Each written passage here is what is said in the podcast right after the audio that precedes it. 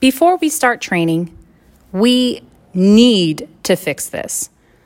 I want you to do an exercise with me. No, not that kind. I want you to do a mental exercise with me. I want you to close your eyes and think of a perfect body goal you wish to have. Now, when you envision that, did a number pop up? I am assuming that a person popped up, you, your individual goals of what you want your body to look like. If a number popped up, why did it? That really wasn't the question I was asking. I asked you to envision what your perfect, quote unquote, body would look like. Now, say you woke up with that body. What exactly would change for the better in your life? Would you all of a sudden have extra money? Would you have a brand new house?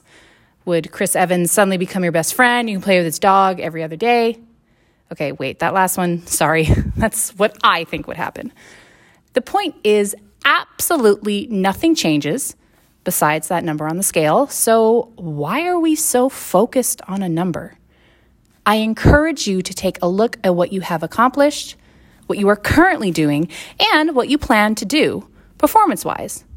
Because if you are so focused on a number, on a body fat percentage, and what you used to aesthetically look like, you are destined for insanity. And I say insanity because doing the same thing over and over again, expecting different results, is indeed insanity. First, we have to fix your thinking. Well, those of you who can't see me, I'm pointing to my brain. yes, we can reach that quote unquote attainable number, but it's going to take time, nutritional experimentation, and hard work. Not self loathing, a discouraging attitude, looking back at what we once were, but we're trying to focus on the victories that we have accomplished so far.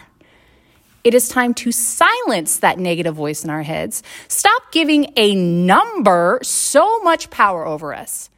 Yes, it can be used to track our progress, but that's what it is progress.